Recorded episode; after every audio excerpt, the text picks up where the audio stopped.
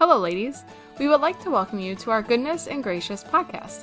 It is our desire for this podcast to help women to grow and be strengthened by taking the Bible and laying out God's plan for our lives. Now, throw in some laundry, and if you have kids at home, send them to their room. Grab a cup of coffee or your favorite drink because it's time for just you and God. Oh, well, and I guess us. Now let's dive right in. Hello, ladies, and welcome to our very first Goodness and Gracious podcast. For funsies, since this is our first podcast, we will call it our pilot podcast. I'm Chrissy, and I have my co pilot, longtime friend, and partner in crime, er, sister in Christ, Renee, right beside me. Hi, I'm Renee, and let me introduce you to our passenger for this flight, Jenny Sorrell. Hi, everybody. We are excited about this desire that God has placed in our hearts to expand our reach outside of the four walls of our church and be a help to Christian women anywhere. Our mission is to take the Bible and use it to clearly lay out for you and ourselves the plan that has been uniquely designed by God just for us. Although we will be digging into all the treasures that Scripture has to offer for guidance on this peculiar plan, we will begin our journey with Titus 2. Woman.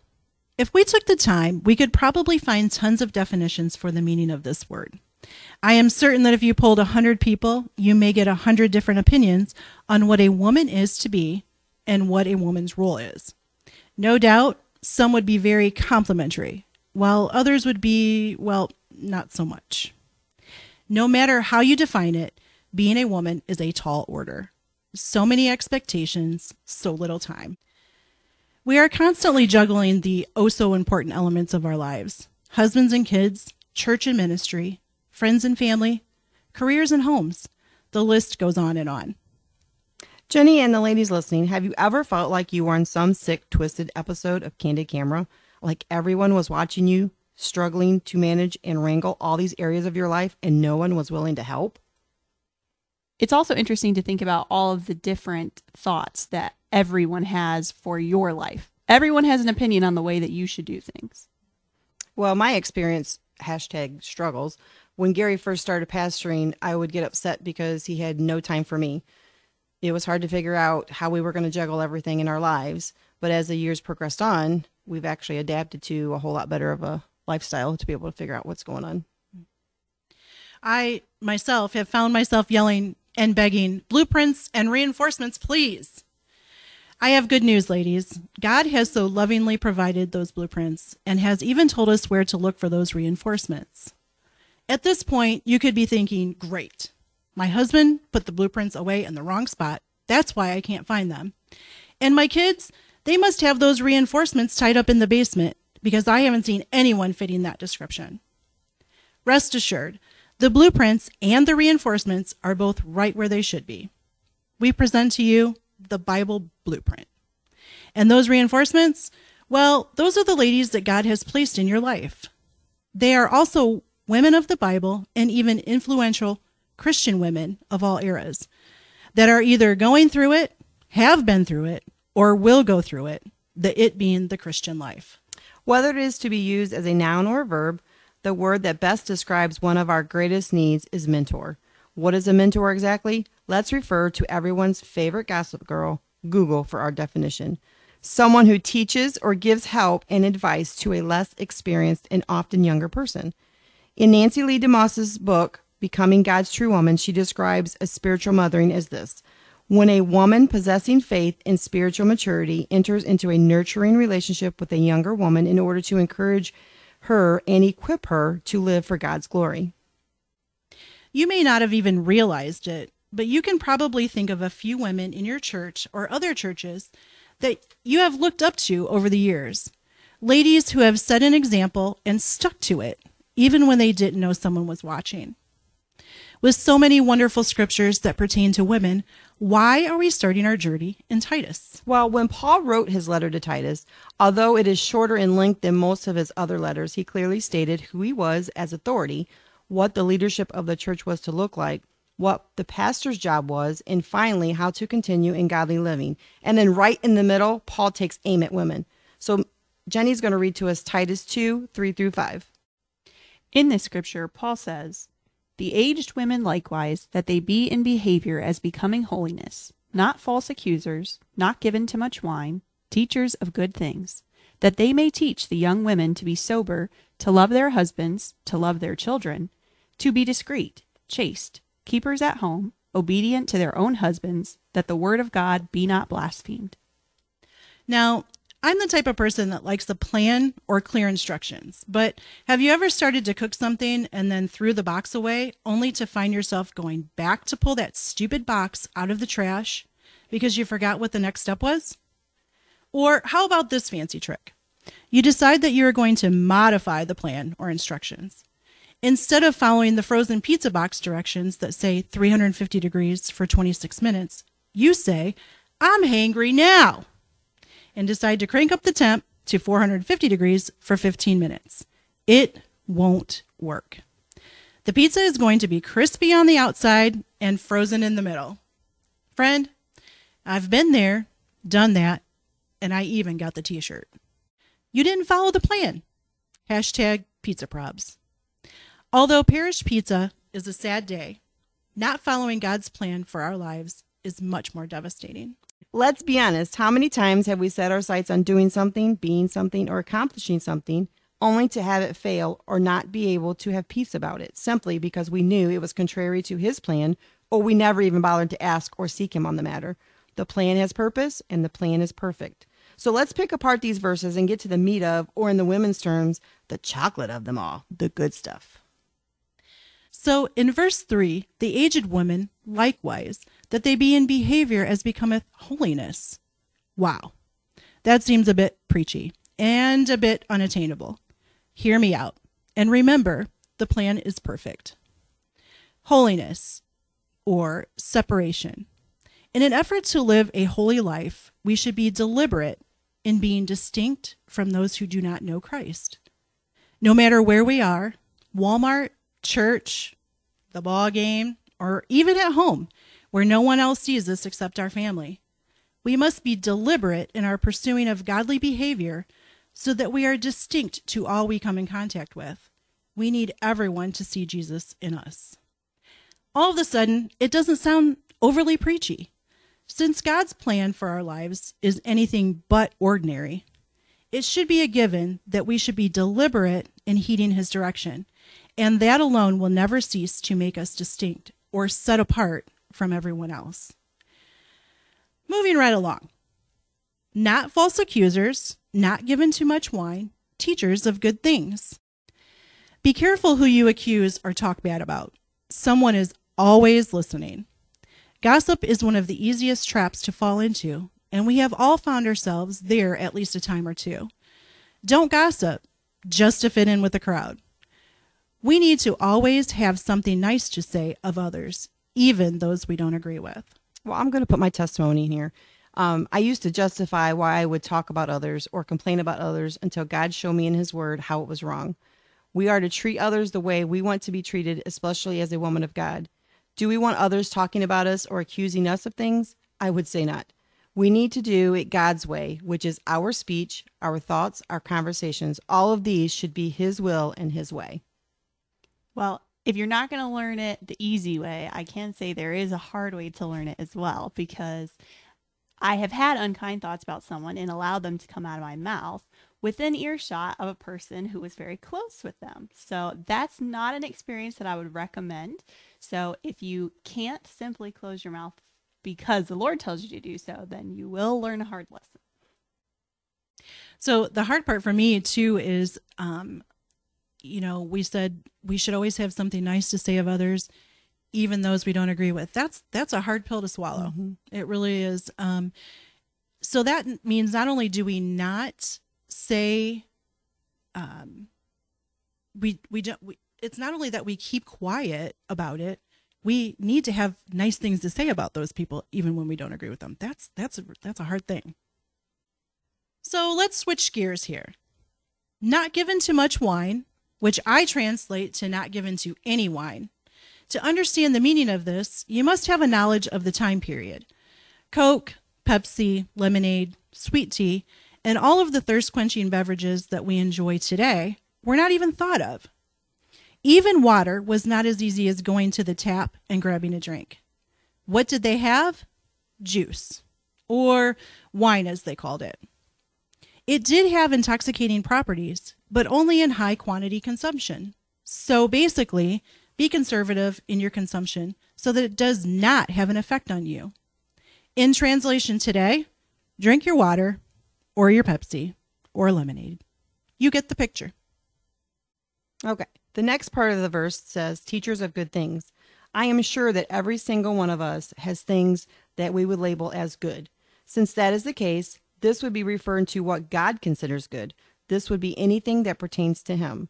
So, my take is we should be teaching others by the way we live and talk and act that He is always good and He is always right.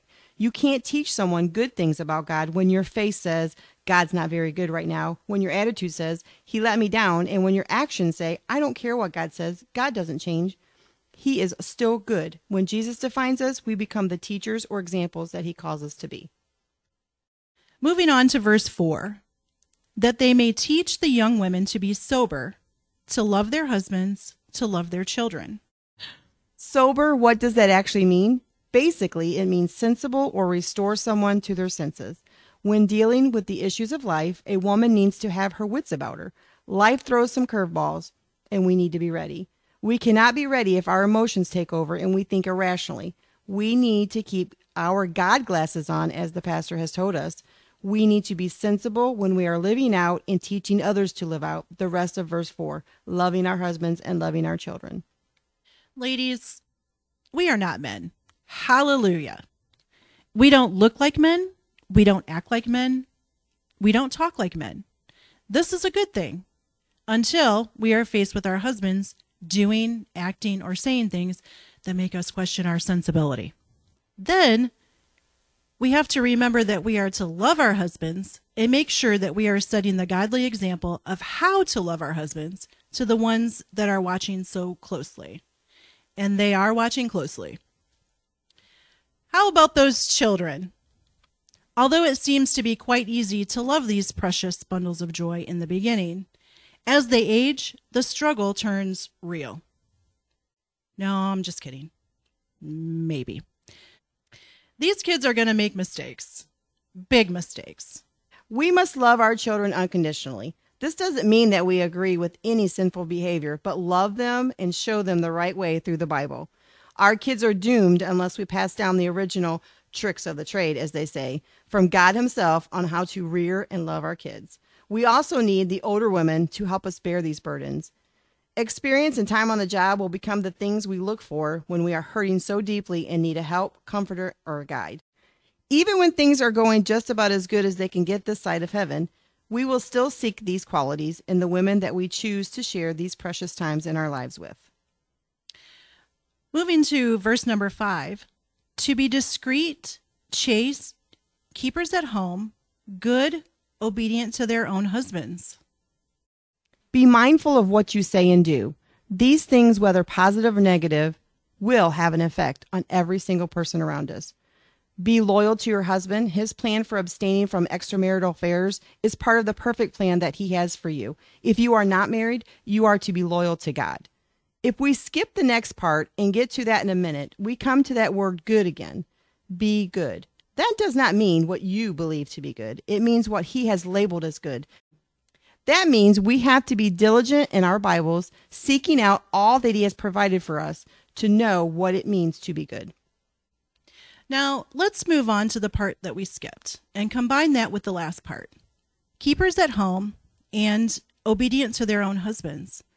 These two small phrases seem to cause much controversy these days.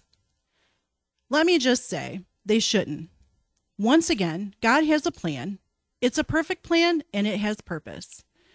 Perversion and pride have caused us to sneer and snarl at those words, and in doing so, we have turned a cold shoulder to the very nature of who Jesus is servant and obedient. That home of yours, ladies, that is your mission field at least part of it. God expects you to own it. In the parable of the talents, he gave little to some and more to others. No matter what they were given, they were to own it and make it prosper. I found it funny, and this is just how God works. But one of our devotions from this week pertained to this very thing. Our church as a whole is doing Paul Chappell's Disciple devotional. The scripture was taken from Luke 7 27 through 28. Jesus is speaking of John the Baptist and how among men born of women there is none greater. That being said, Jesus also goes on to say that John will be the least of these. The story is told of a woman who reached the elder years of her life, and she was distraught that she had not done enough for God throughout her life. She said, I have washed dishes, cooked three meals a day, taken care of children, mopped the floor, and mended the clothes. That is all I have done all my life, and I wanted to do something for Jesus. The pastor she was speaking to then asked her to tell him about her sons. Her three oldest were on the mission field in two different countries. The youngest was on his way to joining them. She had raised her sons to desire to serve God above anything else. The pastor then said to her, You say your life has been wasted mopping floors, darning socks, washing dishes, and doing trivial tasks. I'd like to have your mansion when we are called home. It will be very near the throne. The fact is, there are many types of women that make up the women of God. We come in all shapes, sizes, talents, and desires, but God says this is one of your most important jobs. This is what you will have to answer for. Everything else is just icing on the cake. Extracurricular is great and perfectly fine, but the extra will not matter if you fail in the curricular. Obedient to their own husbands. Oh, we're going to go there, huh? Yes, yes, we are. Obedience was never intended to be a dirty word. Instead of letting the love and nature of Jesus define this word, churches have let the world creep in and push their perverted version of this word on us. So, what does obedient mean? Willing to comply with orders and requests. Stay with me here. If Jesus was obedient to the cross for you, is being willing to work with your husband on this thing called life really such a hard pill to swallow? No, none of us are perfect. There are days when you don't want to be willing to work with him or do what he asks, but there are days when he doesn't want to love you as Christ loves the church, and for good reason. Your behavior, just like his, has not warranted any of that. It's a good thing that God doesn't decide to love us based on us. Just saying. So many times, I think we look at what God has commanded us to be as derogatory. Why? Is he God? Is he good? Don't lie. Do you believe he is good? If we believe that he is God and that he is good, we must come to the conclusion that he knows what is best for us, our lives, our ministries, our marriages, our kids, etc. This is why he directs us younger to the older. These women have been through it. They can be our guides and our helps when we don't understand, when we fail, and even when we prosper. Okay, guys, we have talked about many different things, but what does this have anything to do with being a mentor? What does it take to be a mentor? What are those prerequisites? Do you have to be perfect, sinless, have a master's in theology, be a doctor of psychology? Since most of us do not have a master's in theology or are a doctor of any type, let alone psychology, and none of us are perfect or sinless, what does it actually take to be a mentor? Well, since we are talking about mentoring women here, you must first be a woman. Second, you must live a godly life. And third, you must have a respectful reputation. You must be respected and be known for respecting others. Christ is the head of the church and of man. Man is the head of the woman and the family. But God knew that women would need instruction, help, if you will, that a man just can't provide. Topics and issues that only women could truly understand. And not just understand, but truly empathize and sympathize with. The beauty of this whole thing is that some days you are the aged woman giving counsel, and some days you are the young in need of instructions. What a brilliant full circle plan God has created. We need each other. This is by His design. I'll just interject here. I think what's interesting about the the last portion that we talked about how some days you're the one giving counsel and some days you're the one needing advice. That's regardless of age. You know, we have a wide variety of ages in our church and there are times where you may not feel that you are a mentor. I would be really cautious before you think that about yourself because regardless of whether someone is specifically asking you for advice, they are watching the way that you handle the situations in your life. And in that in itself, if it's done in a godly manner, can be a mentoring opportunity for someone else. And if it's not done in a godly manner, could also have the same effect. So we just need to be careful. Part of being a godly woman is acting like a godly woman in everything that we do. And that has an effect on other people. I agree with that. I do too. That's a very good point, Jenny, because um, we're we are a mentor, I think, in in different ways to people, even when we don't mean to be a mentor. Just like you said, um, it could be have a negative effect on you. Um, if you my mentor is doing all the wrong things, that's what I'm going to learn. If they're doing all the right things, that's what I'm going to learn. I also think I will say too that as someone who uh, feels very confident generally in their decisions, when I do go for some for advice from someone, um, a lot of times I already have an idea of what the way that I want to do it in my head, and having mentors and people that you can go to for advice really is such a smart thing because um, you know, if they're a godly person, they're going to tell you what the Lord has to say versus what you want to hear. Um, and in many ways, that has, you know, allowed me to give some pause before doing something that I really, you know, should have thought twice about. I think we all can come to the table and say, um, we've premeditated on some things that maybe we have willingly sought advice on, or someone has been willing to give advice on that we didn't even um, seek out. And we've already determined in our heart what we're going to do and how devastating that is to our lives to not listen to those people that um, that have good even if we don't like what they have to say. Some of those things are very hard to take.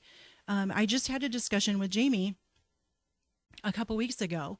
Um, you know something was said to someone else and although it was probably not said in the manner that i would have liked it to be said to this person um, th- they really had a valid point on what and, and it was it was good solid counsel on being a mom and being a wife you know and even though it may seem out of date it's still what the bible says so however we receive it you know that that determines what we're going to do with it One last thing, and then I'll stop adding comments to the end. But I think we just have to be so careful about who we allow to mentor us in our lives because it is, you know, our best option to seek counsel of Christian women. But more often than not, especially, you know, as you go through your life, there are going to be other people that you respect and also look up to in some ways. But if they're not a Christian person, that is not the advice or counsel you should be seeking. And it's not that they are a bad person themselves, but they can only look at it from the world's perspective. It's just like when we talk about how someone who is not saved does not know real love. They cannot provide the type of advice and instruction that we as Christians need because they've never experienced it.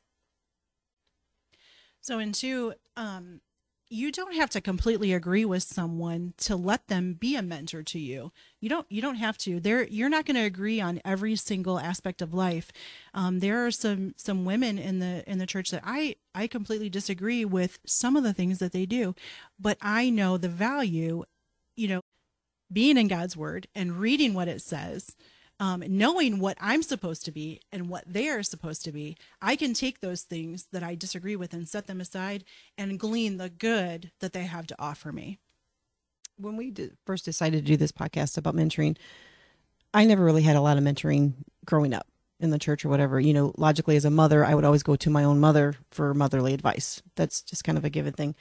But reading through this and, and discussing all this or whatever, I realize how important mentoring really, really is. You know, and and when I first had Rachel, it's like you know you you got to really watch what you do. You know, you've got a daughter, and she's gonna want to grow up be like mommy because that's kind of how it goes. You know, so to me, mentoring is very, very important in our life. Basically, we need to mentor people but we need to make sure we do godly mentoring. We need to make sure we're living godly lives, but we also we need others to mentor to us. And when just like Jenny said and you said, we really need to be careful who we get the mentoring from. So in my case, not having that motherly um, mentor to go to um, in this part of my life, in my Christian life, um, I haven't really had that. I have looked to many of the women in the church for such advice, for such counsel, uh, for such examples, you know, and that's, I think in this day and age, I'm going to be the rule and not the exception. So, you know, the way broken families are, you know, that's just the way of the world these days. And few and far between are the families that actually have stayed together and have have been what they're supposed to be. Um, I didn't have that. So when I come into the church, I'm looking for those women that I can, you know, I can glean all of that, um, those good godly examples to being what God has called me to be. You know, so many times we think that we can just do it on, on our own. You know, they say, well, just let the Holy Spirit do this and just let the Holy Spirit do that. Well, if that was the case all of the time, why did God put it in His Word for us to have these examples, to be examples? All throughout Scripture, you can see where um, women, women, not just men, were to be examples to other people. Mm-hmm. Well, I had a good time today. I hope you guys did too. I think it's very interesting to be able to take scripture and for women and kind of weed it out to see what it says. I think it's important not to discount yourself. That's one thing that I've learned really through discussing this. And, you know, if you guys have comments or you'd like to, you know, interject some of your experiences that we can all learn from, um, speaking for myself, I would love to hear about it. I had a wonderful time as well. I hope that you guys will join us for our next episode of Goodness and Gracious. We thank you for joining us for our Goodness and Gracious podcast. We pray that this was a blessing and encouragement to you. If you would like more information about our women's ministry we have to offer, or you would like to contact us, please visit our website at www.sandhillfwb.com/women. We hope you will join us next time, and until then, we pray God blesses you with his goodness and gracious.